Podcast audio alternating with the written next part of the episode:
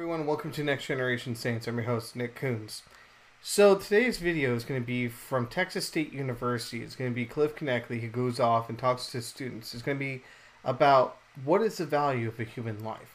Now, before I dive into this video and show you this clip with Cliff Knechtle in it, I want to remind everyone to go ahead and like, share, and subscribe to Next Generation Saints and get all the new updates I'm going to be putting in.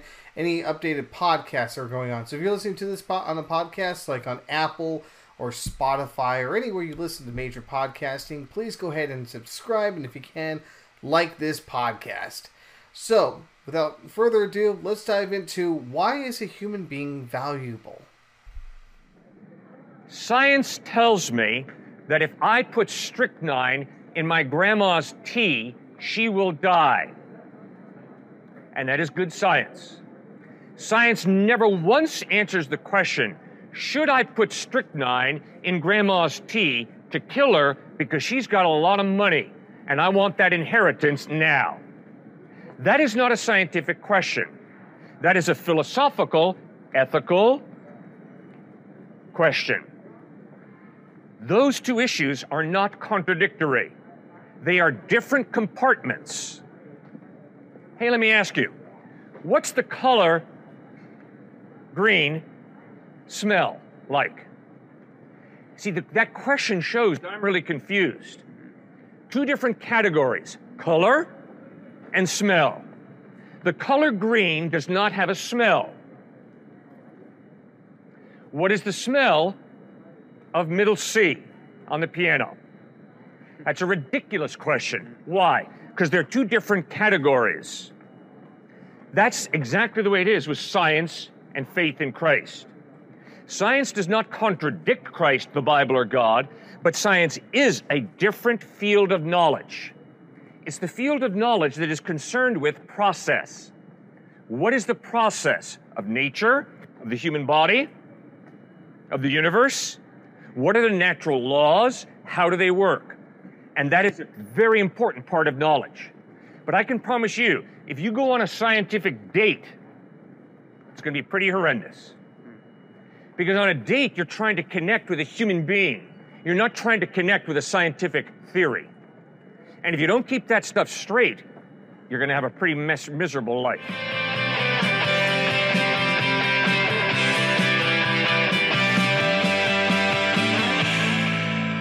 Some people like they like um like a like some people like around here they like people who um feel like misunderstood and stuff like that people would say that um they're ugly they're like you know they don't fit in and stuff like that Yeah. but, and they know themselves that that doesn't really matter especially if they already know that they they're really special they're really they're really unique in their own way but they're just surrounded by um uh they're just surrounding a world full of people who are, or most likely unholy creatures that are gonna like bring them down, like um, put them in a deep dark abyss and Right. fill their mind with self-loathe and self-hatred and negativity. Yep. And someone would think, what's the point of like keeping like um, living life if people are just gonna see me as some kind of monster or some kind of outcast and. Um, and it's just it doesn't really make any sense to me because there's a lot of people out there who are like going through some stuff like who are actually feeling like this kind of monster who are actually feeling like they're unloved and unwanted and All right. most people they just instead of actually like lending a helping hand they just they just kick them to the curb and actually Yeah. treat them like they are what they are or, or by most Great question. Yes, Yeah. sir. All right. You've raised the whole issue of identity and why is a person valuable? Sir, if there is no God, there's no basis for human value. If there is no God, you're a hunk of primordial slime evolved to a higher order, and that's all I am. Why? Because if there is no God, what created you and me? Fate and chance. And you don't get value out of fate and chance. Now, I can run around saying, I give myself value. I am the greatest. I am the greatest. Or I can run around saying, I'm a loser. I'm horrible, and I can loathe myself. But what Jesus Christ in the Bible points out is, you're not a cosmic accident. You're a human being created in the image of God, which means God made you to reflect His character, His goodness, His love, His integrity, His faithfulness. That's why God made you. So you have innate intrinsic value, significance, because you're not an accident. Your number did not come up in a Monte Carlo game by chance you've arrived here. No. There's an intelligent mind, the creator God, who created you with value. Why? Because you have purpose. If you didn't have purpose, you wouldn't have value. If you didn't have purpose, you'd just be an accident. But Jesus Christ insists no, you're a human being with innate value because God created you for a purpose in His image to reflect His character, His goodness, His love, His kindness. Does that make any sense? It does. Uh, it's just like in like some people they um, do like um, they know that, but some people like if they're like being up enough like that. Well, not well physically of course, but um like um like given the enough strength to like hit them and beat them down, so it's like their faith is like hanging on a hanging on a needle or or, Yeah. a, or a thread or anything. Yeah, but if I was an atheist and I understood survival of the fittest, I would use people. I would beat people up to get ahead, to promote myself. Because I understand reality is survival of the fittest. So I'm going to stick it to you before you stick it to me. Jesus Christ says no. Jesus Christ says people are not insignificant.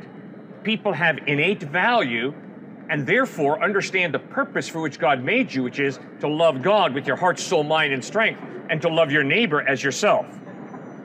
And guess what? All of my atheist friends try to live their lives that way. But you see, the problem is they're in a major contradiction. With the top of their head, they're saying there is no God, but then they're living off of Christian fumes, saying, oh, but that person's really valuable. Oh, but racism is wrong. Oh, but sexism is wrong. What do you mean wrong? It's all relative if there is no God. And if there is no God, a human being's not innately valuable. They're a cosmic accident. See, those that's the contradiction between the two worldviews of atheism or agnosticism versus faith in Christ. Am I saying that Christianity is the only religion to believe in? No. Obviously, many people believe many different religions. The question is when Jesus said, I am the way, the truth, and the life, no one comes to the Father except through me, was he blowing smoke and lying, or was he speaking the truth? Now, I have a lot of friends who say to me, Cliff, you got to understand something. Truth is relative. You create truth in your head. You cannot live that out. Two plus two does not equal five. Two plus two does not equal three. Two plus two does not equal whatever I choose it to equal. Two plus two in reality equals four. Truth is exclusive. If I tell you that I'm at Texas State University in San Marcos, Texas, it means I am not at UT in Austin. It means I'm not at Harvard in Cambridge. It means I'm in Texas State University in San Marcos, Texas. That is a truth claim. And so, Jesus Christ said, I am God in human form. In John 8 58, he says, Before Abraham was born, I am. The Jews did not call God G O D, they called him Yahweh, Jehovah, which is the Hebrew verb I am. And very deliberately, Jesus attached the name of God to himself. The Jews understood, picked up stones to stone him for blasphemy. Now, Jesus is either a liar or else he speaks the truth. Why would anybody believe that he's the truth? Because the evidence of the way he lived, taught, died, and rose from the dead points to his credibility. It points to his trustworthiness. That's why faith in Christ is not believing what you know to be a lie. That's why faith in Christ is not, hey, you know, I think I'll in- invent this system. No. Faith in Christ is a personal response to a personal God who is saying, I love you. I've come to rescue you. I've come to bleed and die on a cross for your sin, to forgive you, and to tie you into an eternal love relationship with the living God. He's either blowing smoke, he's either lying through his teeth, or he's speaking the truth. Read the Gospels. Ask yourself, does the evidence point to Christ being the truth? I think that makes sense. Now, do you come you come out of a Where, where are you from? You're from India? Yes, I'm from India. From India? Yeah. Okay, so, so, you as you know. said, growing up, I've seen a lot of other religions. So it's difficult to say when you say that this is it and that is not it. Yes.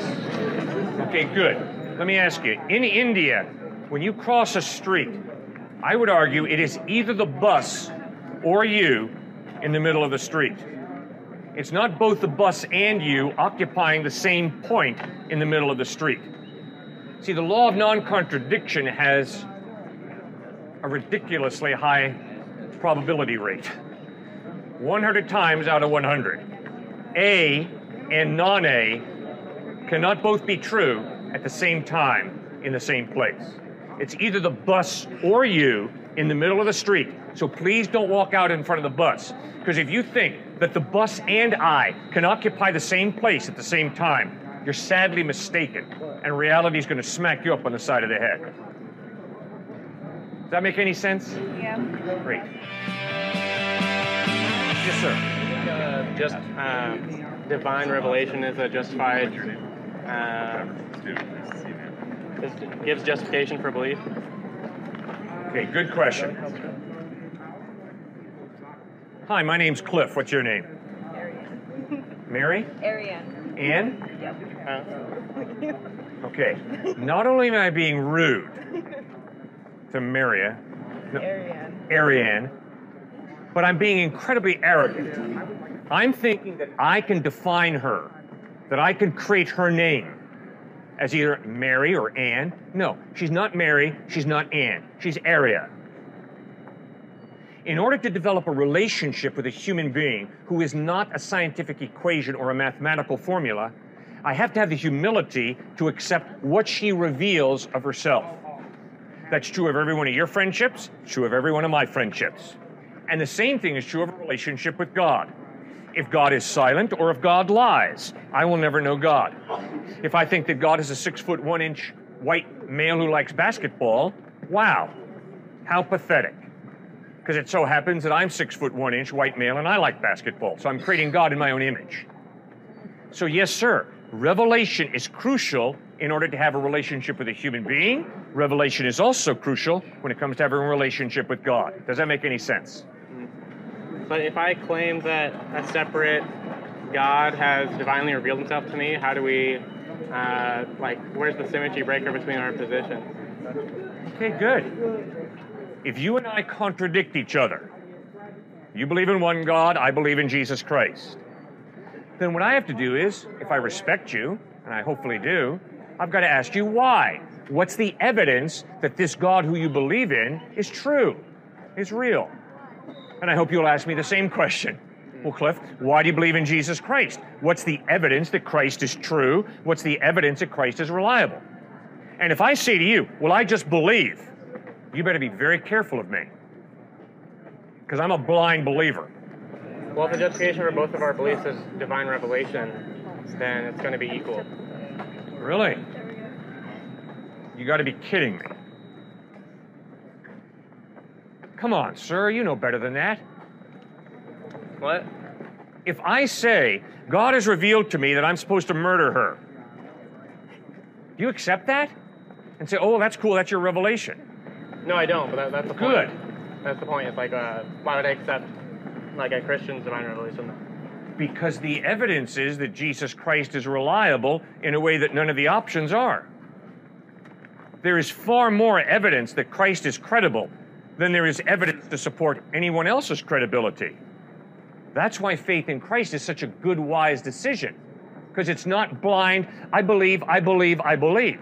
No, it's look at the historical evidence of the way Christ treated people, what he taught ethically, how he died, and how he rose from the dead. Based on that evidence, I'm going to take a step of faith and trust in him. But isn't that evidence based off of just reading the Bible? That particular part of the evidence for Christ's credibility is based on the Gospels of Matthew, Mark, Luke, and John. Yes, ma'am. Um, and how is that based in historical evidence? Good, because when you read Matthew, Mark, Luke, and John, you'll see that they have the literary style of historical narrative. Not once upon a time. But couldn't anybody write like that? No. I uh-uh. couldn't write like an in the first century, there was no such thing as historical fiction. There was epic poetry, like Homer did, used for the Iliad and the Odyssey. There was mythology, obviously, but there was not historical fiction. But Well, I mean, there's talk such thing as historical misinformation and like uh, Well, good. biased narrative. Yeah, and you better ask the question Are the Gospels mistaken? So, how would you answer that question? Are the Gospels erroneous? Uh, maybe like geological record of the, the flood. No, the flood is not talked about in the Gospels. Well, the flood is talked about in the Bible. Yeah, in the Bible. We're not talking about the Bible. You, I, I, if, told- if there's not geological record of the flood, is that is that pertinent to the? Well, of course. If there's no geological evidence that a flood could take place, then I would have a problem with a flood. If there is no philosophical evidence that it's more reasonable to believe that the order and design of this universe comes from an intelligent mind, then there is evidence that order and design comes about by chance on a regular basis. So don't study for your next exam. Just allow the real you to flow out all over the exam paper. And you know, maybe you'll get lucky maybe you'll get an A. Now, if there's evidence to support that, guess what, guys? You don't have to study. Just let the real you flow out all over the paper.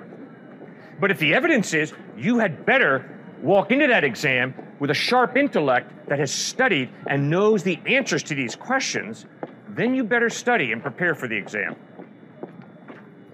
So, the historical evidence in the Gospels is Jesus lived a sinless life. Guess what, sir and ma'am? I've tried and I have failed miserably. I'm a sinner. Secondly, the evidence is Jesus taught amazing ethical teachings. Rosalind Picard, who teaches at MIT, was an atheist. A friend challenged her read the book of Proverbs, read the Gospels, and see what you think. She read it and says, This is not crazy literature. There's a lot of wisdom here. And Rosalind Picard, as a professor at MIT today, is a follower of Christ because it made so much sense, the teachings. Thirdly, watch him die. As he's nailed to a wooden crossbeam, instead of cursing his enemies, he prays, Father, forgive them, for they know not what they do. Holy smokes, guys. If I was nailed to a wooden crossbeam, I wouldn't be forgiving my enemies. I'd be cursing my enemies. But Christ prays, Father, forgive them, for they know not what they do. That demands respect from all of us. But fourthly, sir, and most importantly, three days after he dies, he rises from the dead, and over a period of 40 days, he appears to over 500 people who see him risen from the dead. Sir, guess what? If you die and then rise from the dead, I promise to listen very carefully to everything you have to say. It's a no brainer. You are in touch with reality, you are trustworthy. That's why I trust Jesus Christ. Does that make sense? Uh, if we have an island that is uh, like we, we, we have no way of visiting this island currently, Yeah. but I report to you that someone has been resurrected there. Uh, are you like I don't know if you're going to trust the the record of that. Okay, good question. If the evidence is that you are rational, that you're not a liar, that you speak the truth, and if you tell me, Cliff, on an island over there, there was a resurrection, I can promise you, sir, because I respect you, I will investigate. No, I'm not going to believe it off the bat. I'm going to investigate. I'm going to ask hard questions. I'm going to try and go to that island. I'm going to ask, are there any other people who saw this resurrection? I would ask, could I talk with this person who supposedly rose from the dead? That's what I would do. I hope Yeah. you would do the same. Well, I, I hope we would be we would do that also, but Yeah. we- in the case of the Bible, we can't. So it's like it's non. You can't validate it out of your own perceptions because no, there's no one to talk to or to witness. Can't validate anything out of your own perception. Not anything. I said specifically the events of the of the Bible. It's like it's unempirical. Oh, okay. So what I hear you saying is, Cliff, unless I can see it, touch it, smell it, hear it, it's not real. Uh, I mean, for, for most people, that's going to be uh, what motivates justification for their views. Okay, now all I got to ask you to do is just think with me, all right? So you're an empiricist, which means five senses, and the only way you can know truth is you can validate it with your five senses. Right? Uh, maybe, maybe not truth. You could just say like a seeming, like it uh, seems to be the case. Okay. Can you use your five senses to validate what you just said to me? That the main way we're going to ascertain truth is by sight, smell, taste, touch, and hearing. Do you get my point? No, I didn't get your point. All right, let's say it again. Your statement is unless I can see it, smell it, taste it, hear it, or touch it, it's probably not true. Can you prove that what you just said to me is true with your si- eyesight, your nose, your mouth, Well, your you- ears, your touch? Well, can you list a justified belief that isn't that's non-perceptual? I don't have the finest idea what you meant by that question, but I hope that you've got my point. You are self contradictory. The person who says, unless I can ascertain what, what something. Other, what other means? There's not. There's not other means. Oh, yeah? It's called logic. It's called rational thinking. There are many, it's called That- historical that's gonna, knowledge. That's going to fall under experience. Yeah, well, experience is not one of your five senses. Your five senses are sight, smell, taste, Well, they're composites. touch, and They're- hearing. Those are composites of experience. that, goes, that goes into experience, yes. Well, that, that's all. That's all that composites experience. There's not anything outside of that experientially. That is not true. I experience logic. I experience rational thinking. Yeah, it's like it's, it's a it's a sense. senses, though? It's a sense? No. Logic is not one of your five senses. No, it comes from your senses, right? Because you're. How are you experiencing the world around you? It's not one of your five senses. No, but you're hearing, It's you're an seeing. intangible thing. You're It's not a hearing physical and thing. seeing. You're learning from that, and you're using your logic with that. Yeah.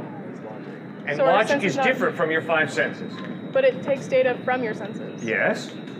It takes data, data from your senses, but it goes far beyond that. So does mathematics. You cannot see, smell, taste, touch, or hear 2 plus 2 equals 4. It's impossible. And yet I trust you believe that.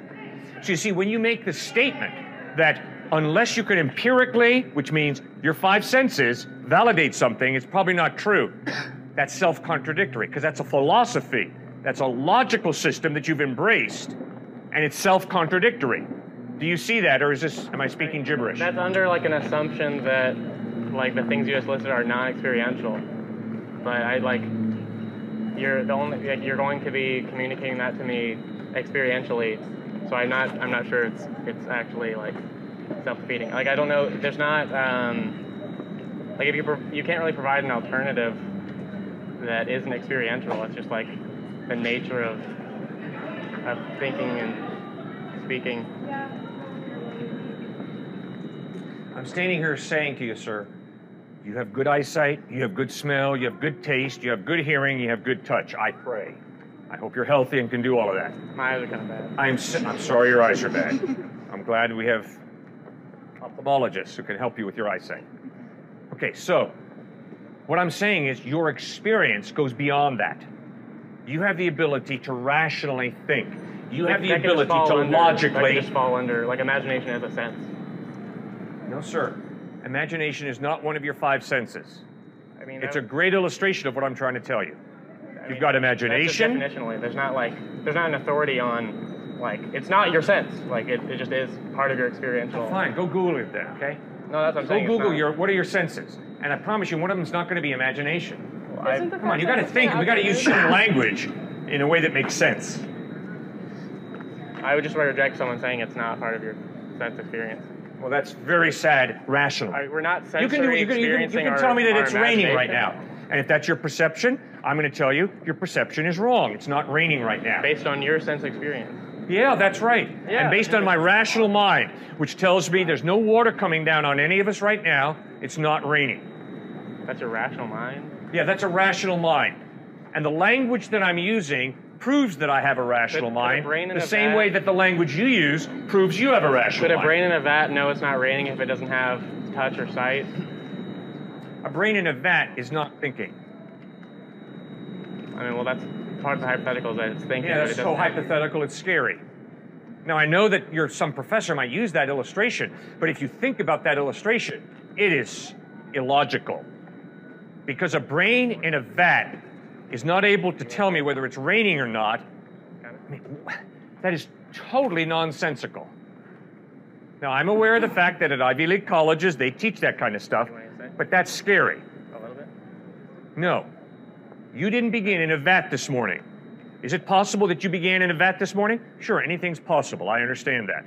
But the overwhelming evidence is, based on your memory bank, that you didn't begin this morning in a vat, and that all your thoughts were not put in your head by an intelligent scientist. Now, if you want to go ahead and believe that, I respect your right to believe that, but I'm going to plead with you to think more clearly than that and realize that that is false. I think another piece to this would be information. So if there is no God, automatically you got to believe that you are a materialist, a naturalist. No, not, no, not necessarily. And if you look materialistically at something like information, you're going to be reading your textbook later today, I'm guessing. You're going to see ink blots. But you're going to be taking away information from those ink blots. And as a materialist, if there is no God, you cannot explain why you are grasping, your imagination is absolutely included. You're grasping and you're critically thinking through, wow, there's information connected to the ink blots, but totally different. Does that make sense? Uh, that didn't follow actually. Like the, the very first part of it didn't follow. You don't. It's not Why didn't it follow? like to reject the Christian God is not to like automatically become a materialist. There's also like materialist theories of information processing. Like that's not. What is that? That's not like a like. Is it, What it's is not. that? What? Like is that? Well, you could be like you could be like a deist and think that like there is a creator, but he's not. He's not A revealed. deist is a theist. You believe there's a God. Deist isn't isn't necessarily a deist. Absolutely it is. I mean, deist is sure. basically the definition, as Thomas Jefferson believed, is a God that is very aloof and distant, doesn't really care about us. Well, yeah, he doesn't See, reveal so you're, you're just reinforcing the point I just made. Well, I'm saying that like it, it doesn't necessarily like it doesn't necessarily follow from rejecting the Christian God that you lose something like I didn't say the Christian God. I okay said if you, God. if you but so just just Any deist- God. a deist God is fine. Any God. So you're well, if I just say I have a deist God, you're fine. You don't want to convince me of like the Christian God. If you ask me, no, I do not necessarily want to convince you. I do not want to say, hey, you have to be a Christian and strong arm you into the faith. No, I want to say respect you, respect your free will. Do I believe it is the way, the truth, and the life to eternity? Yes, I do. But I'm not going to strong arm you into eternity. It's not strong army, but you're here to to propagate the idea, right? Propagate? Sure. Yeah. Um, You're propagating your truth at the same time. I mean, Right? That's a worldview you're propagating. So everybody proselytizes in a way. Some are louder than others, but anybody talking about their own worldview ultimately is proselytizing. um, but like why? So you're why trying to convince me in a certain way. Sure. Um, but why, why can't materialists say that they're like that information processing happens? Uh, that, that's just a faculty of the of the brain. Like, they're, they I don't think that's inconsistent. I don't I don't understand. But for the same reason, you cannot, as a materialist, ultimately explain something like consciousness. Abstract thinking. You see the rose, you see yourself seeing the rose. You think about meaning and purpose in life. That's abstract thinking that has nothing to do ultimately in being just the brain, just neurochemicals. See, when I'm talking to a consistent atheist, it's all boiled down to yeah, that's just your neurochemicals. Love, for example, love is not infatuation. Love is nothing really that we should look up to and say self sacrifice is this great thing. No, it boils down to it helped us propagate our genes. It helps us really It- extend the gene pool. That's not mutually exclusive. It can be both. It can be like a Okay, how can it be both? As materialist, how can it be both if you're going to be Because the, the the former was just like an emotional. Uh, like interpretation of that it's like just an attitude you said it's not a great thing something being great isn't in virtue of like if that's in virtue of what i like about it so it's like i can say that that is equally mysterious and great just as how it arose in, in the latter case like but it's just totally subjective and arbitrary because it's ultimately just your neurochemicals Well, firing in a certain kind of way. Because you're fully re- reductionistic, right? Are you an atheist? um, You reduce everything to materials. See, that's my point, right? I'd like to invite you to Grace Community Church, located at 365 Lukeswood Road in New Canaan, Connecticut. Our services are at 9:30 a.m. and 5:30 p.m. on Sundays. Hope you can join us.